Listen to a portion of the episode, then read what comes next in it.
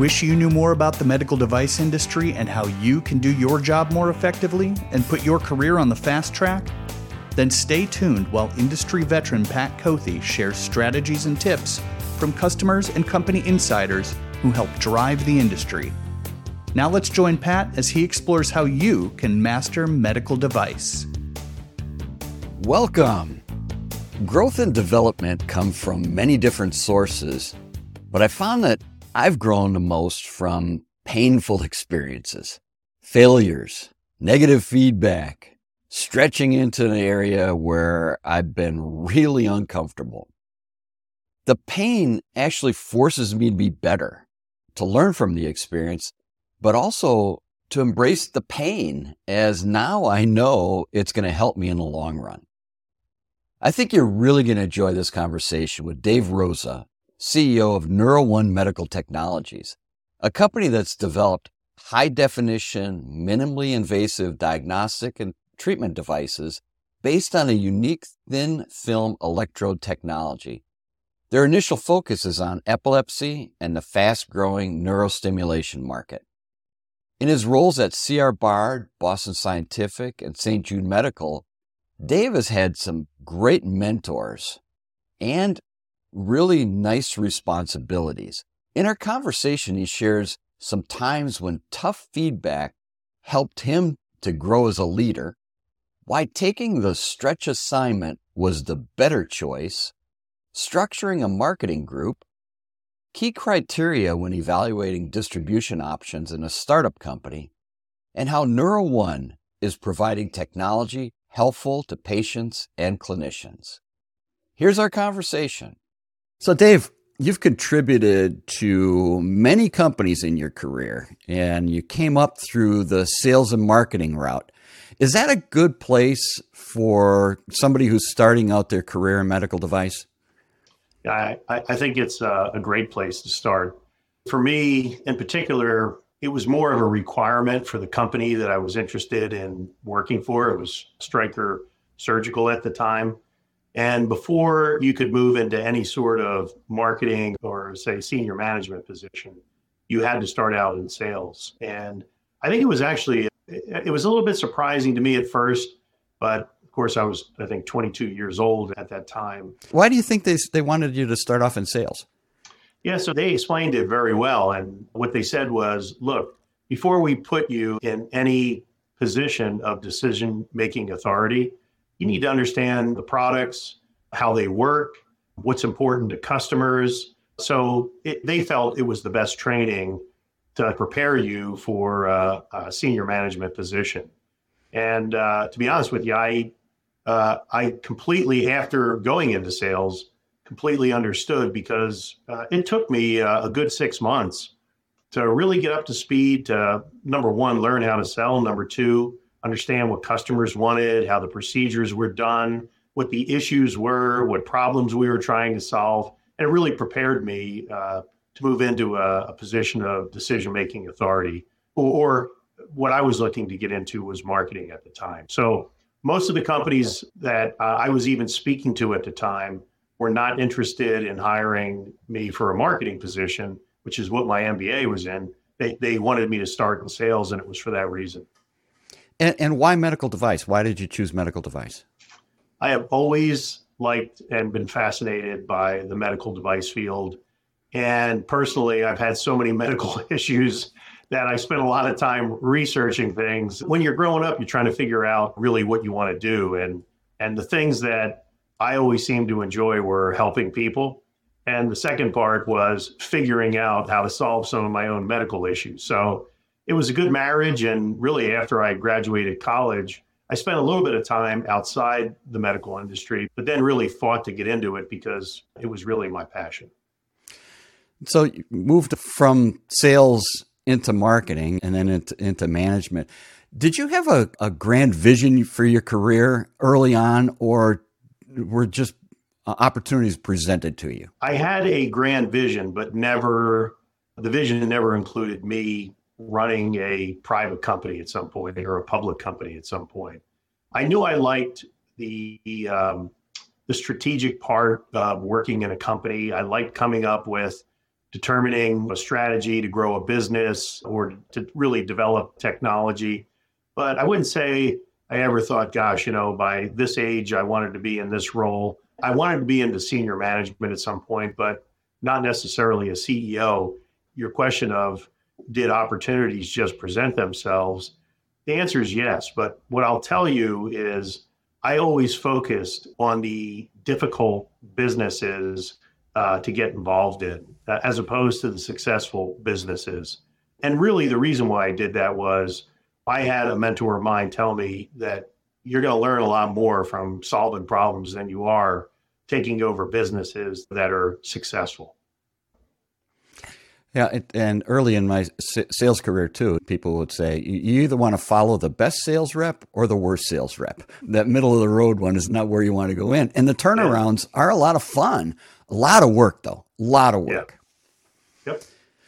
But but it's where I think you know you you really learn how to solve problems and how to develop a capability of really making decisions and how to go about making decisions it's great to see technologies or companies become successful and try to duplicate that model. But every company's different, challenges are different. And I think it's in the really in the jobs that you have that you know face really severe challenges that you, you really grow as an individual and and I think your contributions can be a lot greater through just dealing with issues, whether you're successful at resolving them or not. So I want to ask you about two transitions. One transition is when you went from sales into marketing, and the other one was when you transitioned out of marketing into general management. What was that first transition like moving into marketing? Was it, you said you got an MBA, that was your area of interest. Was it what you expected it to be? Um, well, that's, that's a good question. No, it wasn't what I expected it to be, but I'm not sure that, that my expectations were right to begin with. I thought when you got into marketing that you would go out, talk to the customer, find out what they wanted, work with R&D to develop the product. But I always thought that the most important thing was to develop the perfect product. We had to keep refining the product until it met all the needs, solved all the challenges. And that's probably a little bit of my technical background interfering with the, the business learning. So I was surprised when, you know, there was a lot of pressure to every three to six months get get a new product out the door and why that was so important to the business other than we want to get a new product out the door. But there were a lot of reasons and, and one was to maintain if it was a competitive space uh, or landscape to really maintain or grow your ASP. Because if you're working in an area that has competitors like most of us do, we're constantly being challenged by companies reducing their price or leveraging other technologies to undercut your pricing. So it's really important, which was not something I, I could appreciate at the, at the time. You want to have a product that meets all the needs, but it's not realistic. So you have to make a decision of this is good enough uh, as it is, and we'll iterate from that to improve uh, upon the technology to offer more features and use that as a again a strategy to to help maintain your your uh, margins, your pricing, or even grow them. So some companies have a product manager who's, who's, responsible for the upstream marketing or that product definition and moving a product through an R&D process and then pass it off to the downstream people who do the product support and, and the sales support and promotion with the product. Some people have one person who does all of that. Other companies have downstream marketing people and upstream marketing people. What was your experience like? So it included both, but I can tell you that when I joined and you were a product manager, you were responsible for everything upstream, downstream. And uh, even in, in one of the companies I was at, CR Bard, a large company, we were even responsible for marketing communication. So developing the strategy, coming up with the brochure, the concept. We might bring in a graphic designer, but we did everything. And then uh, when I got to SciMed, and then it was acquired by Boston Scientific, it was the first time I had ever heard of anything called upstream marketing, downstream marketing. And really, that was back in 1997, I think, when, when I first heard that term. And now you, you hear it all the time. I'm not a big fan of it. I understand why companies gravitated to that, but there were also issues that that came out of splitting that. So, you know, my philosophy is is that I need to understand what's important to the customer, what challenges the field sales people are, uh, you know, are experiencing, so so I can help develop the best product with R and D that that we can offer the market. I, you know, I always felt that if one person was just involved on the development side and the other one uh, was um, uh, strictly on the um, promotional side, that there isn't always great communication in between those two groups. And at times, you know, everyone, you know, has their own little island that they want to protect. That the upstream marketing people were not in front of the customer or the salespeople as much as they needed to be. And it's because the, you know, the downstream marketing people felt that was more their role. And and then there was also issues when we were trying to incorporate this early on at Boston Scientific with really a lack of enthusiasm from the upstream marketing group because they felt, gosh, we did all the work to get this product out the door.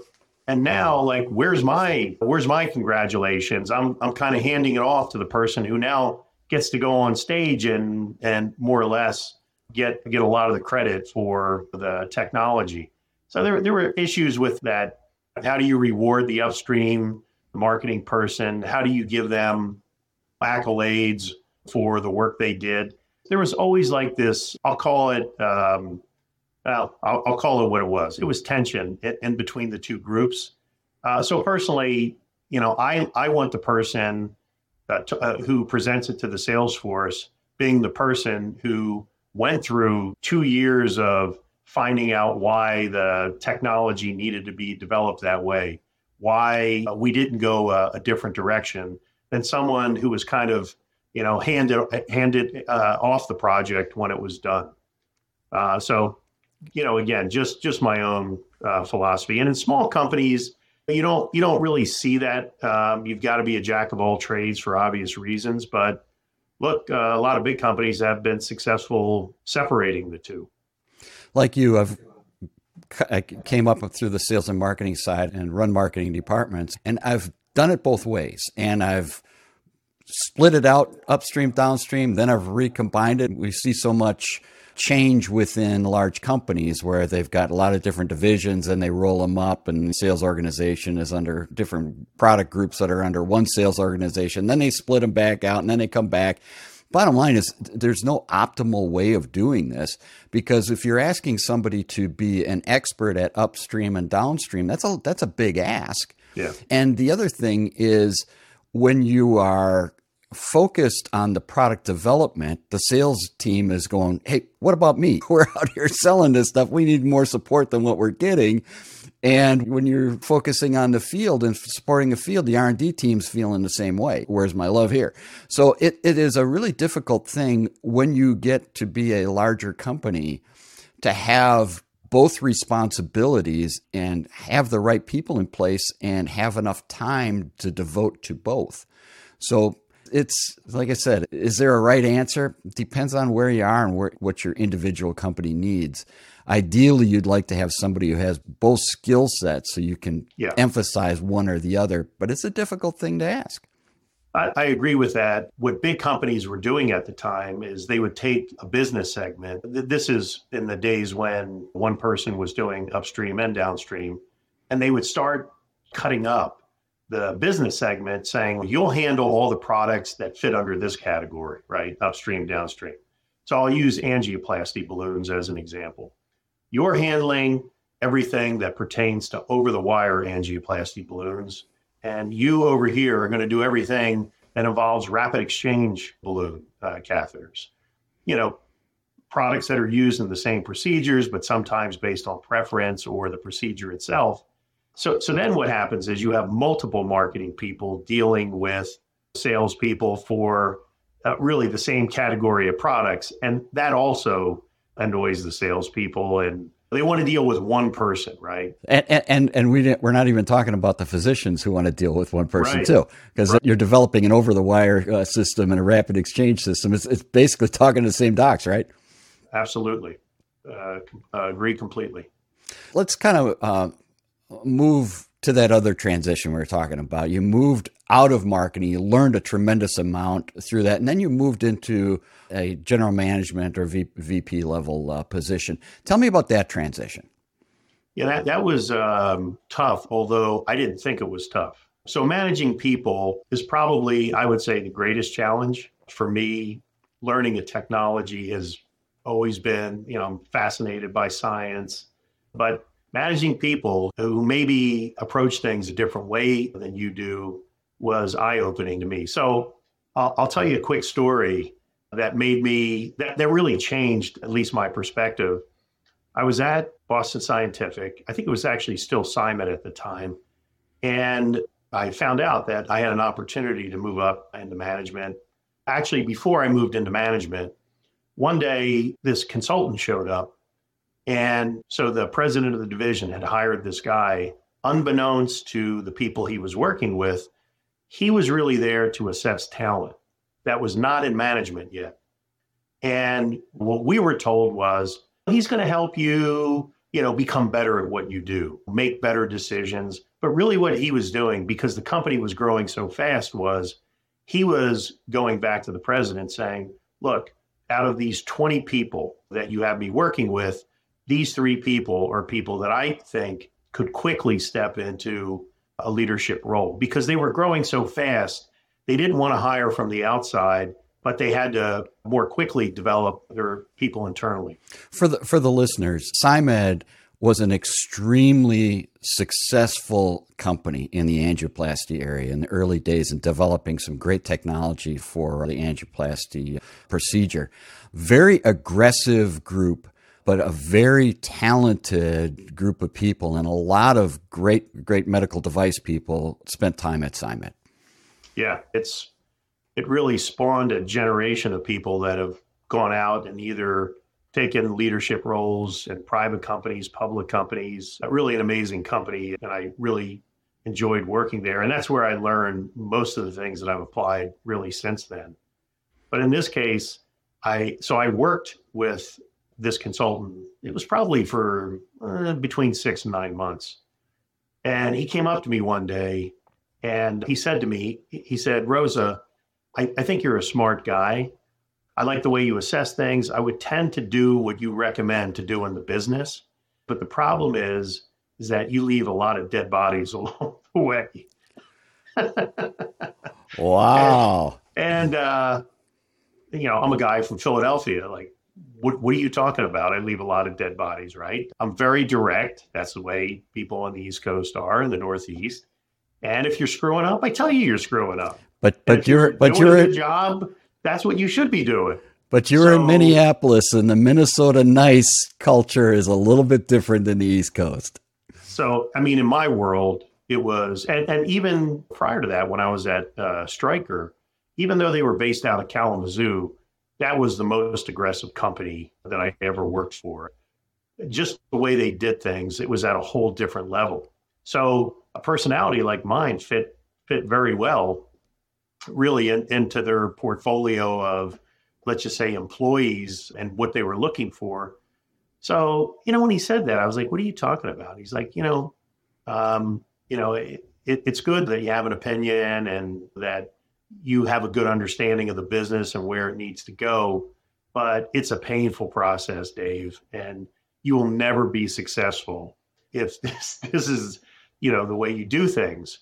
And he said something to me that people have said to me, just in passing, have said is there's a lot of different ways to get to the finish line, right? There's your way, which if you were like me back then was kind of like, this is the only way, right? The way I'm doing it is the right way. But you know, the, the, the comment was let people take a different way if it gets them to the same destination, you know, that that you're you want to get to.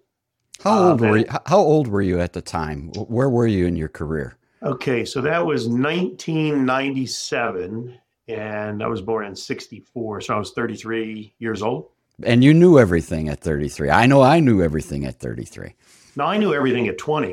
um, uh, so, so yeah, I mean, you know, it was honestly, it was probably so clear to everyone else, but the only person it wasn't clear to was me.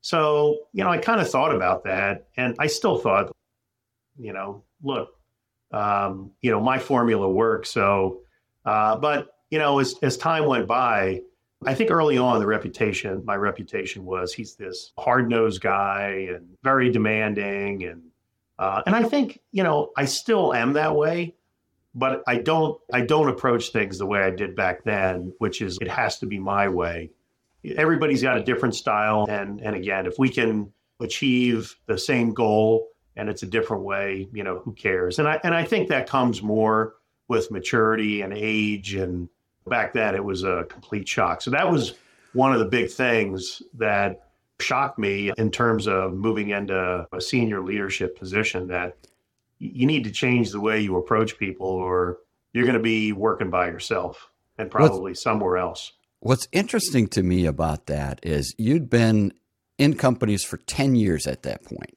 mm-hmm. 23 to 33. You've been, you, you've had several managers through that. Yep. And it took an outside consultant to come in and give you that feedback. All of your managers could have given you that feedback throughout that, and they didn't. Why?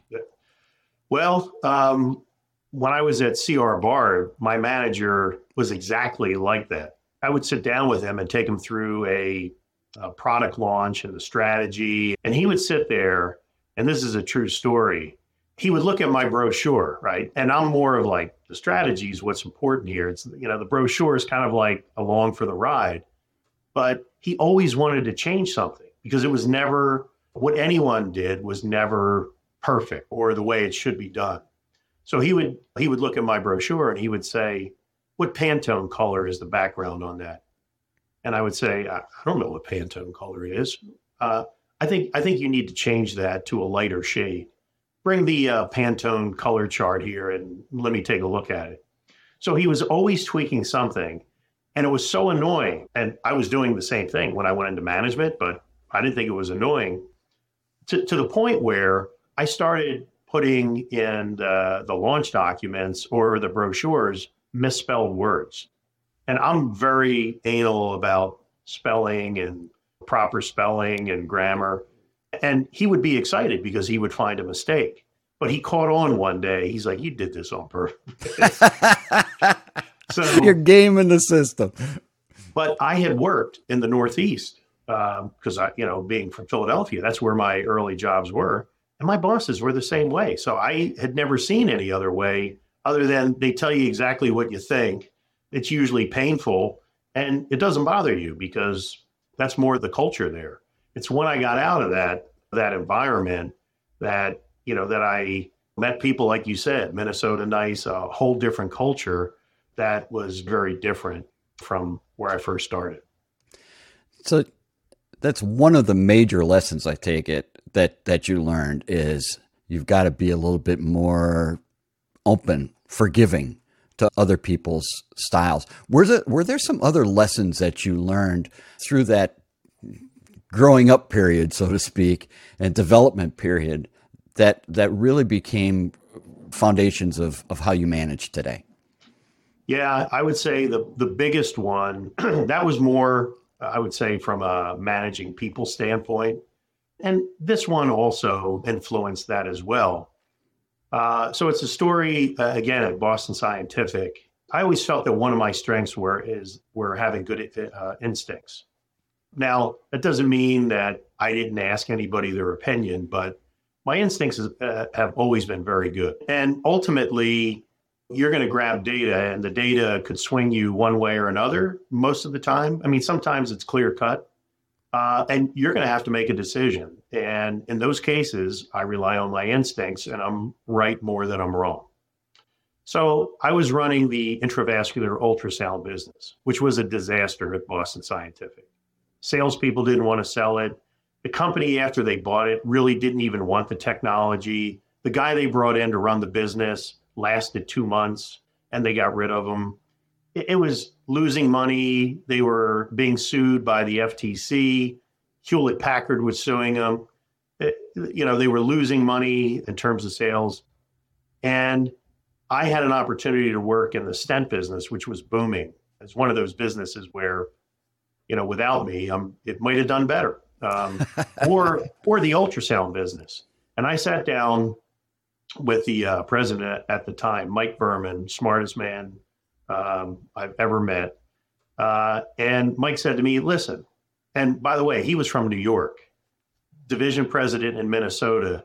His story was he was so rough around the edges when he was a product manager in the company that his boss uh, that they had put him on a plan they were going to fire him because he was just rubbing people the wrong way but i connected with him because he was from the same part of the world as i was so he said to me here's the deal this business has a lot of problems it's never going to be a billion dollar business what i want out of this is I want to get it profitable. I want to clean up all the problems. And that's what I want. That that we will consider to be successful. And he said, look, if things get worse, then you'll get fired. But that's and he said it just that way. So I said, okay. And it's one of those jobs that I thought my friends thought I was crazy, but I thought I've never been involved and had to go through a lawsuit by the FTC or any company all these problems. Salespeople don't want it. It, it was a disaster. But I thought um, I'm going to learn a lot from this. And the bar is so low here that it, I don't know that it can get much worse, really, than it is. So I, I, I took the job. And, you know, the business started getting better after about nine months to a year. And then it got to a point where, you know, we hit this lull again in terms of sales. I won't go into all the details, but what we would do every quarter is we would have a business review at the division where the products were manufactured. And it was the division president. So Mike was there, the heads of sales, marketing, manufacturing, all the respective departments. And you would get up there, I would get up there in, in this role because I was responsible for ultrasound, the business, and I would give an overview where sales are, what's happening, why, what we're doing to address some of the issues. So I got up there one day, and um, Mike said to me, "You know, I'm I'm looking at these numbers; they're flat um, to declining, and I think uh, you know that people are using it less." And I said to him, "I, I don't think that at all. I think the uh, the because."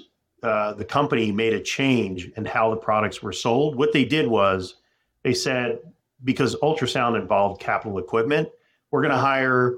Uh, well, first we, we had our own separate group selling it, and then there was a deci- decision made to combine to have the sales rep sell everything.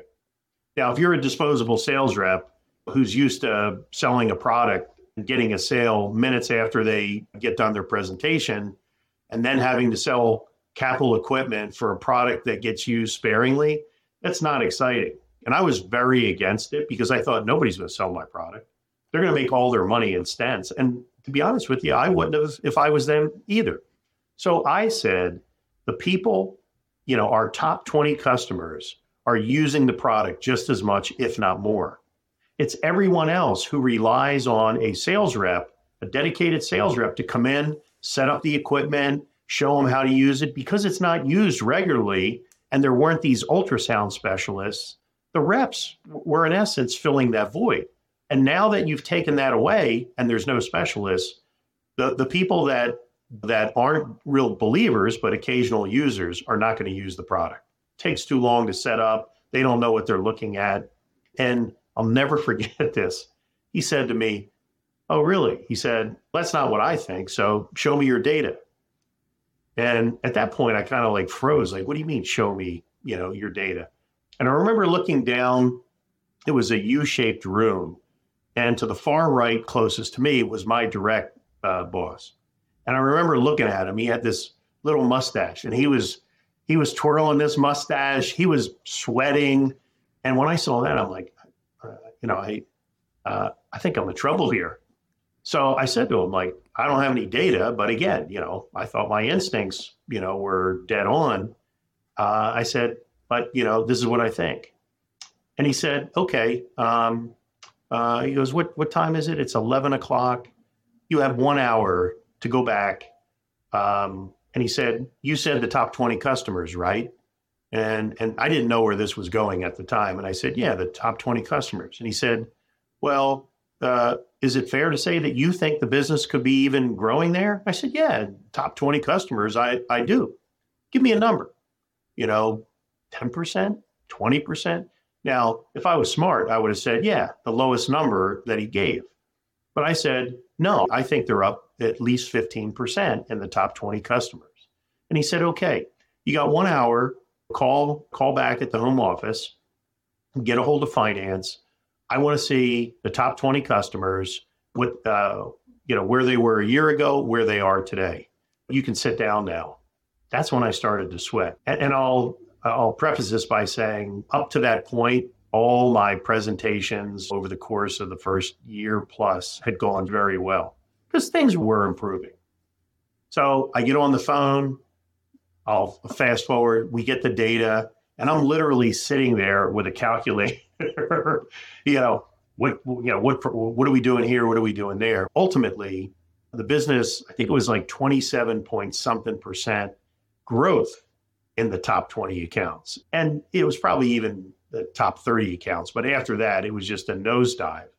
So now I'm a sore winner, right? And Mike Berman's the smartest man on the planet, you know, in my opinion. And I'm right and he's wrong. So um, it's 12 o'clock. And I'm, by the way, my chair is right next to his. So um, and he's not even acknowledging me. And I have sweat pouring down my face. And so at 12 o'clock, he says, okay, we're, we're going to take a break. Uh, so what's the results, Dave? I said, you know, business is up 27, you know, point whatever percent. He goes, okay, you know, now we're going to take a break. And, and, you know, this was my moment of glory. And this is what I get. I don't get a, you're right. Uh, you know, congratulations. Nothing. It's like, let's go to lunch. So at the end of the day, I'm sitting in the room and I'm really mentally exhausted from that whole exercise. And uh, the door, I hear the doors open behind me, and you know, this person puts a hand on my shoulder, and I turn, and it's Mike Berman.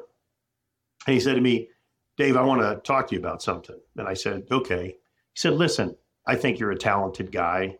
I think you have a good head on your shoulders. He said, but don't ever come to me and tell me what you think because I don't care what you think. If I have to approve something that's based on your opinion versus my opinion, I'm going to pick my opinion over your opinion 100% of the time. If you've got data to show me to make your argument, to convince me of what you want to do, I'm going to go with what you want to do because I do have confidence in you. But he said, never come to me and tell me what you think without having done the homework. That was a turning point for me because then I said to myself, yeah, I'm not that smart where, um, you know, I can kind of ignore, uh, you know, what uh, the exercise of going out there and finding what the real answer is before I develop an opinion. I skipped a step, is what I did. Now, my argument was I had been out there working with customers and this is what they were telling me, which was true, but I never checked the numbers to see if it supported that. So that that taught me a lesson of like, I can't just go in there, you know, and and say like, yeah, my my gut tells me this, and and that's what we're doing, without at least going through the exercise of having something to support that. Fascinating story, and and really, you know, what a lesson. I, I've I've got a I've got a Berman story myself. So so, so for, for, again for the listeners that don't know don't know Mike Berman, Mike, you know, he, he really made a, a, tremendous name for himself at SciMed, and and when Boston Scientific bought, ended up to be you know be a CEO of, of Boston Scientific. From what I understand now, Mike is is involved on on, on the investment side of things and and and doing things uh, with uh, uh, investing in, in, in different companies. I was uh, in marketing, uh, marketing diagnostic uh, catheters in, in the cath lab for, for Mallinckrodt Medical, and got a call from somebody. Hey, you know, SciMed's looking for you know somebody looking to build a diagnostic uh, uh, catheter uh, uh company in cardiology. You want to go talk to them? So I did. I went up, I went up to Minneapolis and talked to you know Danny Sullivan and and and, and, the, and the group up there and I, and I and the other people in marketing and and and uh, uh, sitting across from from Berman. It was a Saturday morning. A ton of snow on the ground up there, in January, February, whatever in Minneapolis and and Mike asked me a question. He said, "Okay, if if you showed up here on Monday, your first day on the job, and there was nobody here to greet you, everyone was kind of tied up. You know, you're on your own. What do you do? What do you do those first couple of days?" And I had been living in the diagnostic um, cardiology catheter market for a while. So, so to me, I knew like you, I had these instincts. And I said, I, I would go down to R&D and I'd start talking to the R&D folks about capabilities and what they're doing. And I saw on Berman's face, you kind of went kind of blank. and at that point, I knew what I had done. Uh, but I didn't, I didn't backtrack you know, the correct answer to that question is I'm going to go out and do it with, with the customers. I'm going to go talk to the customers. Same thing, data. I, I need to have data in here. And the place you get data is from your customers. But because of my own ego or curse of knowledge or whatever you want to call it, I knew. And he taught me basically the same lesson that he taught you. Mine was in an interview, which, which was a little you know less uh, stressful than you with a job on the line. Yeah, I, I, you know, I have so many stories like that with with him. We could do a whole interview just based on that. But I have to say that, and, and I've told him this personally. I'm like the the only reason why I feel like I got to where I did in terms of role is because of a lot of the things that he taught me, either directly or indirectly, just from being around him. And he's not the only one, but he certainly at a younger age, when I was at a younger age, he certainly changed my way, my approach, my way of doing things and thinking about things that I had never really considered before. And I think part of that is as the business was getting better, I was gaining more confidence in myself.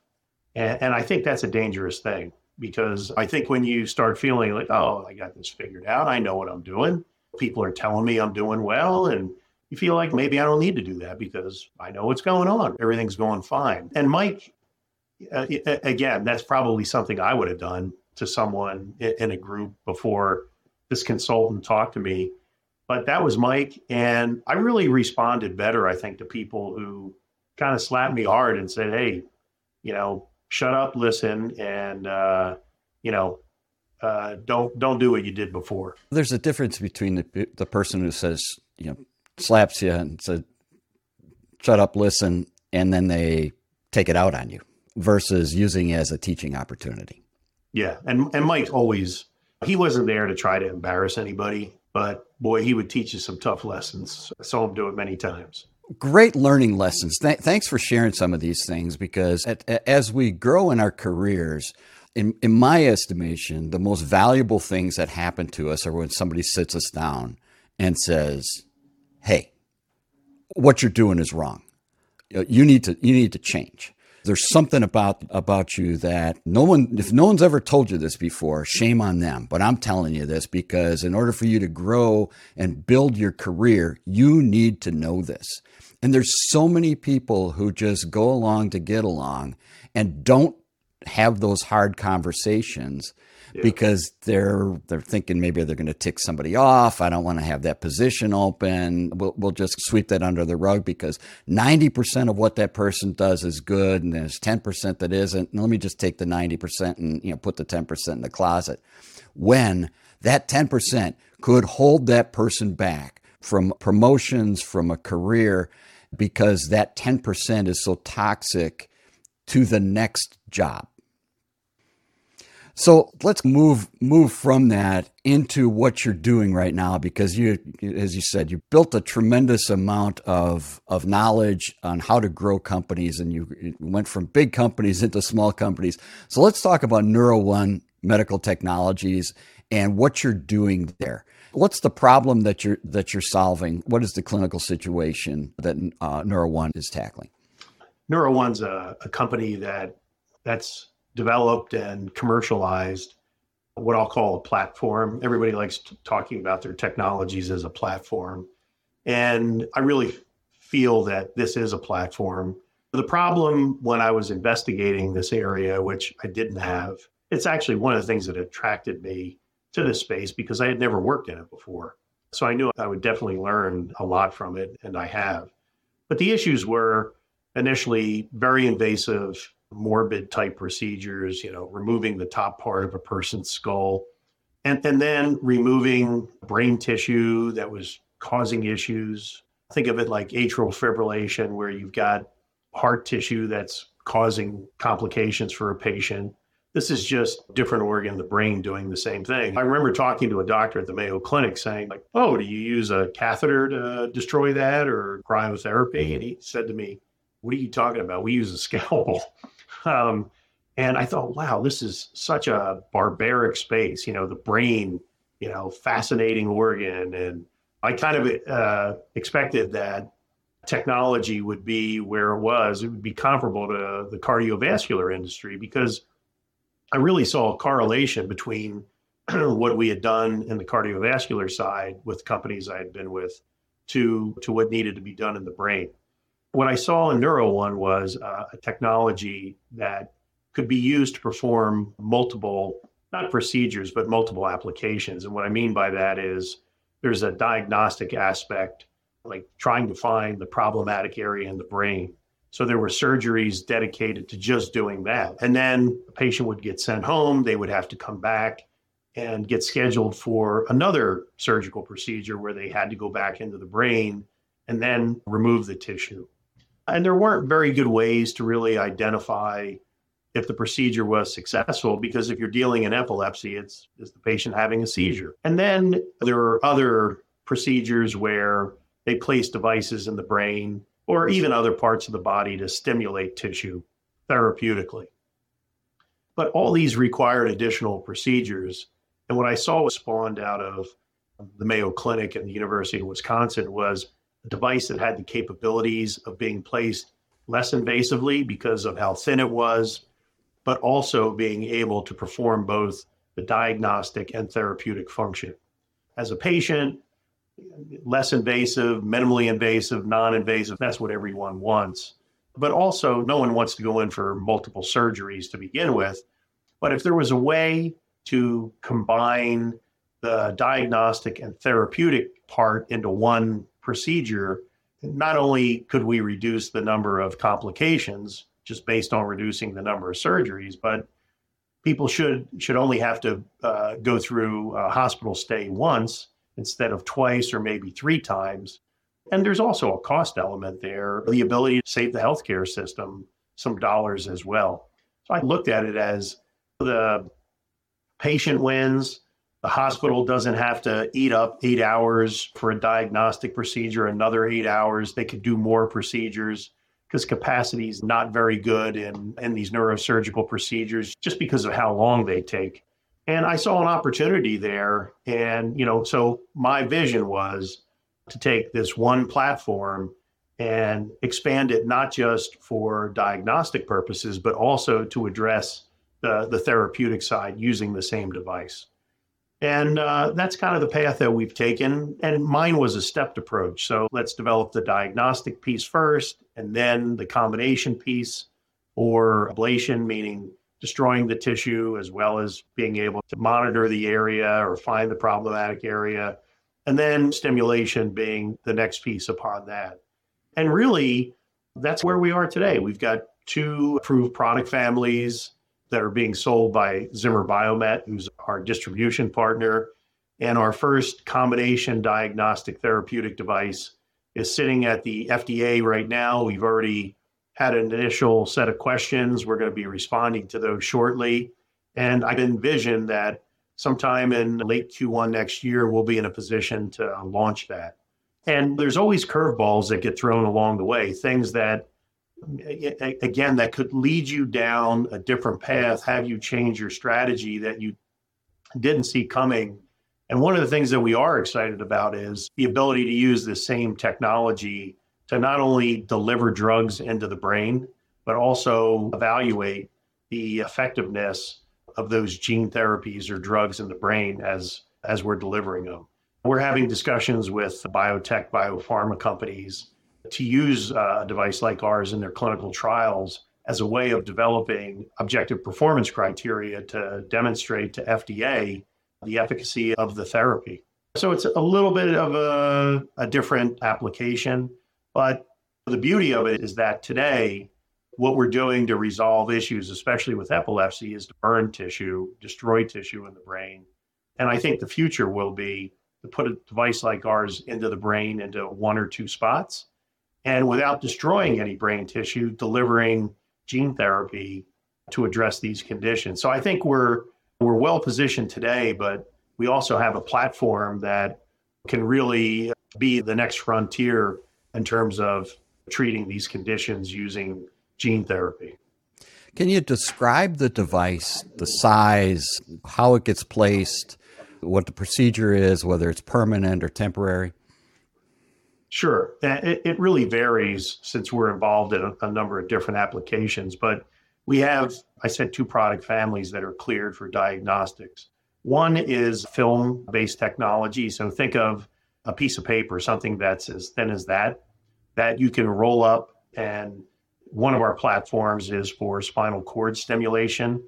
And our goal is to deliver it through a needle that doctors use today to deliver pain injections into patients. So instead of having to make any kind of incision, we can put a larger device in because of how flexible it is just through the center of a needle.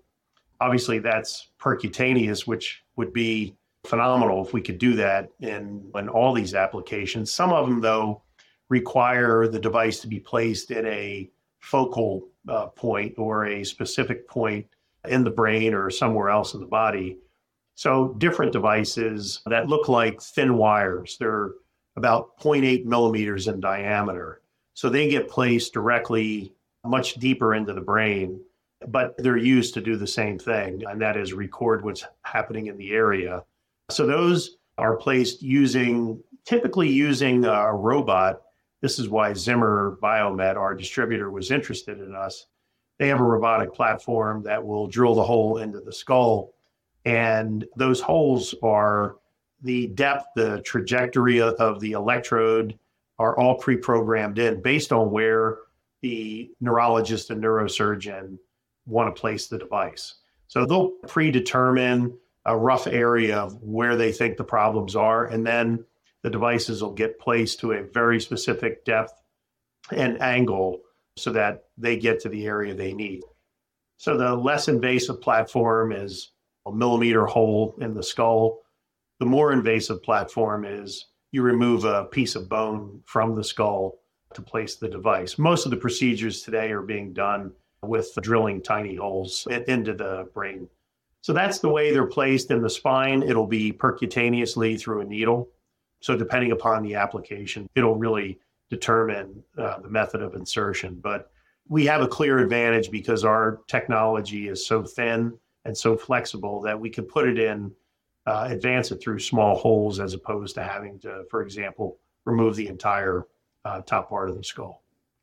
So you've got different products, different applications. You've partnered with Zimmer Biomet on, on one application. What does your go to market strategy look like in general? Is it partner with other companies? Is it go direct? What does it look like in general? Yeah, it's an excellent question. And it's it really depends on the company that I've run and what the situation is. And in this particular case, my goal was for the diagnostic only products was to find a partner, a strategic partner and the reason for that is the market was relatively small for that. Where the market becomes much larger is in these combination devices that are not just diagnosing problem areas, but then providing the therapy. That's where the revenue uh, is much greater and the businesses get much more interesting. So my plan was find a partner uh, that has an existing uh, sales force where there's some synergies, which was Zimmer Biomet, uh, utilize their sales force because all of our competitors for that app, for the diagnostic only application are, are small private companies. And Zimmer obviously sells a lot more devices than just this robot into these procedures. Even if the devices were equal and we had no advantage, Zimmer would have an advantage in terms of sheer number of people in the field, uh, as well as the ability to leverage other technologies to get the electrode business. But my plan beyond that was to go direct, where the markets are much larger. The other benefit of of having a strategic partner, especially when you're just starting and you're a I don't care really if you're a public or private company, is really validation of what you're doing. I think most people think of early stage companies as well, these companies, they don't have the resources, they don't have the know how that larger companies have. The risk is greater, right? Will they ever get clearance of their device? Did they do development properly? So there's all these stereotypes, I think, of smaller companies. And if you're able to get an investment or an agreement uh, successfully with a large strategic, it validates what you're doing in a sense to the investor and in his mind maybe reduces the risk associated with making an investment in you. So that reason, as well as the market being small and me not believing that financially it made sense to add all that overhead for such a smaller market, is the reason why I developed a partnership or was lucky to get a partnership with Zimmer. As time goes by, again, I said sometimes you think you're going to go left and you go right. What we're doing has become a lot more synergistic with some other strategic companies, and Zimmer is one of them. So it's not just them kind of evaluating the company based on this diagnostic technology. They're seeing us make progress in the therapeutic area and other areas like drug delivery, deep brain stimulation.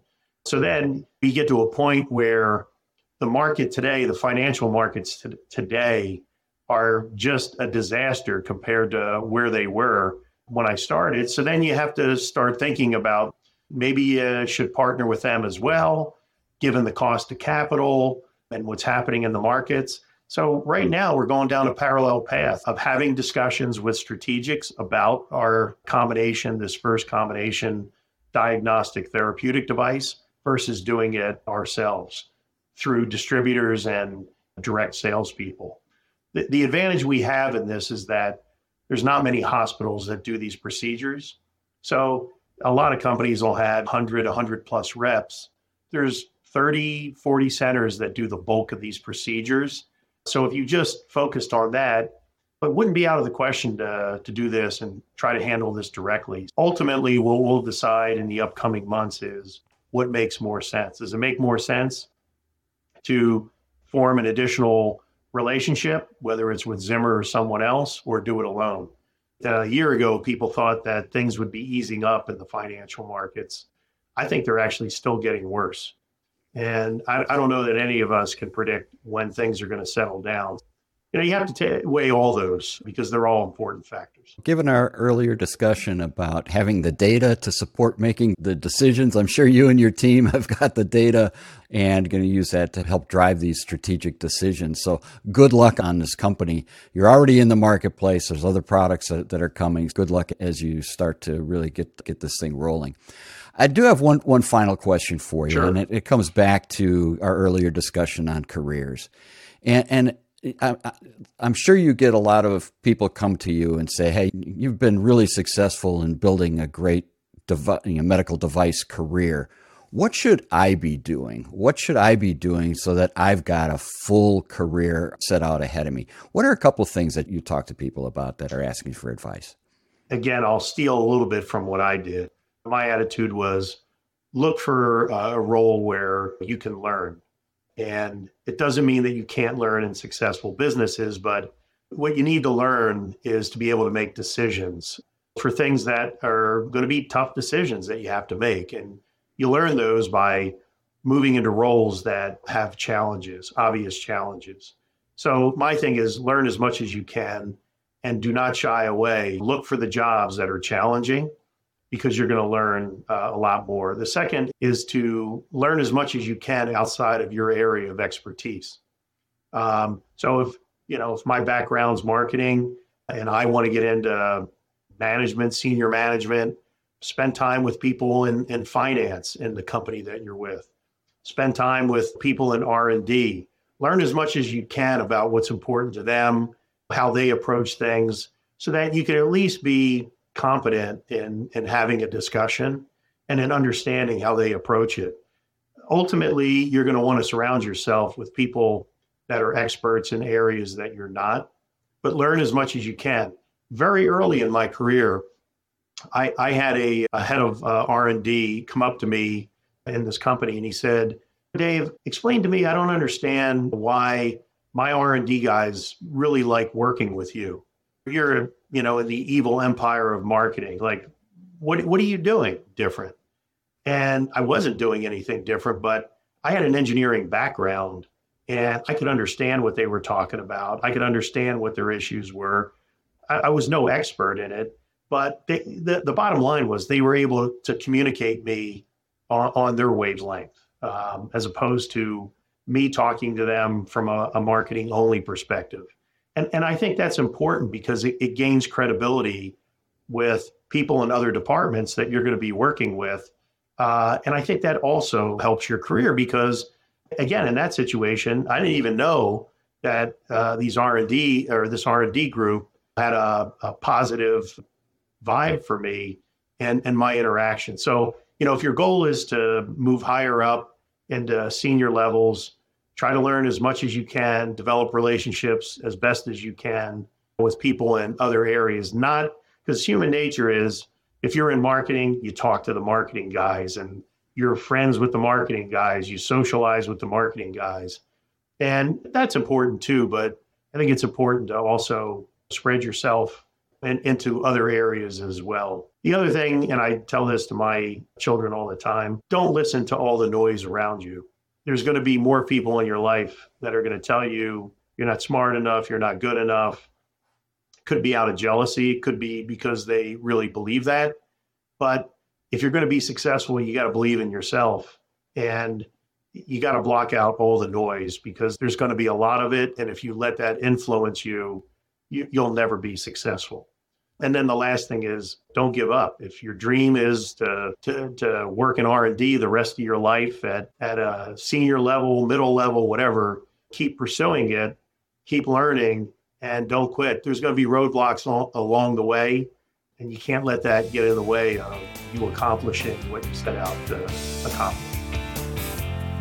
I'm drawn to people who are open about their experiences, good and bad, and willing to share because they know it's going to help others. Dave's one of those people, and I hope you enjoyed the conversation as much as I did. A few of my takeaways. First, brutal feedback. If you're on the younger end of the spectrum and no one's given you any, seek it out. You're not perfect.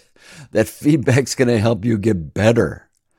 Surround yourself with people who aren't afraid to tell it like it is and tell it like they see it. If you're a little further in your career, remember you're not all that. Make sure that you're open to listening for that feedback. And if you see someone and you think that feedback can help them, find a way to do it. Step out there, give somebody a, a, a, basically a hand in how they can be better. The second thing was marketing department roles. And I enjoyed the conversation of upstream, downstream, combo roles because I've lived through it. But whether you're in marketing or any other department, be deliberate about how you design your department because there are things that you need but then there's also internal, ex- external customers, and what do they need? And then what are the talents of your people, and where are their interests? And it kind of leads into the last point, and that's stretch assignments. Dave could have taken the easier, more successful product lines, but he chose harder ones. He chose opportunities where he could grow. And in those those uh, opportunities, you end up with high risk, high reward. He talked about you know uh, how how it could have been high risk, high reward, but he's being viewed by the people as a problem solver. We've got a, a real issue here. Can someone step up and take it on? Not only can help the company, but help you, you stretch and grow. Thank you for listening. Make sure you get episodes downloaded to your device automatically by liking or subscribing to the Mastering Medical Device podcast wherever you get your podcasts. Also, please spread the word and tell a friend or two to listen to the Mastering Medical Device podcast, as interviews like today's can help you become a more effective medical device leader. Work hard, be kind.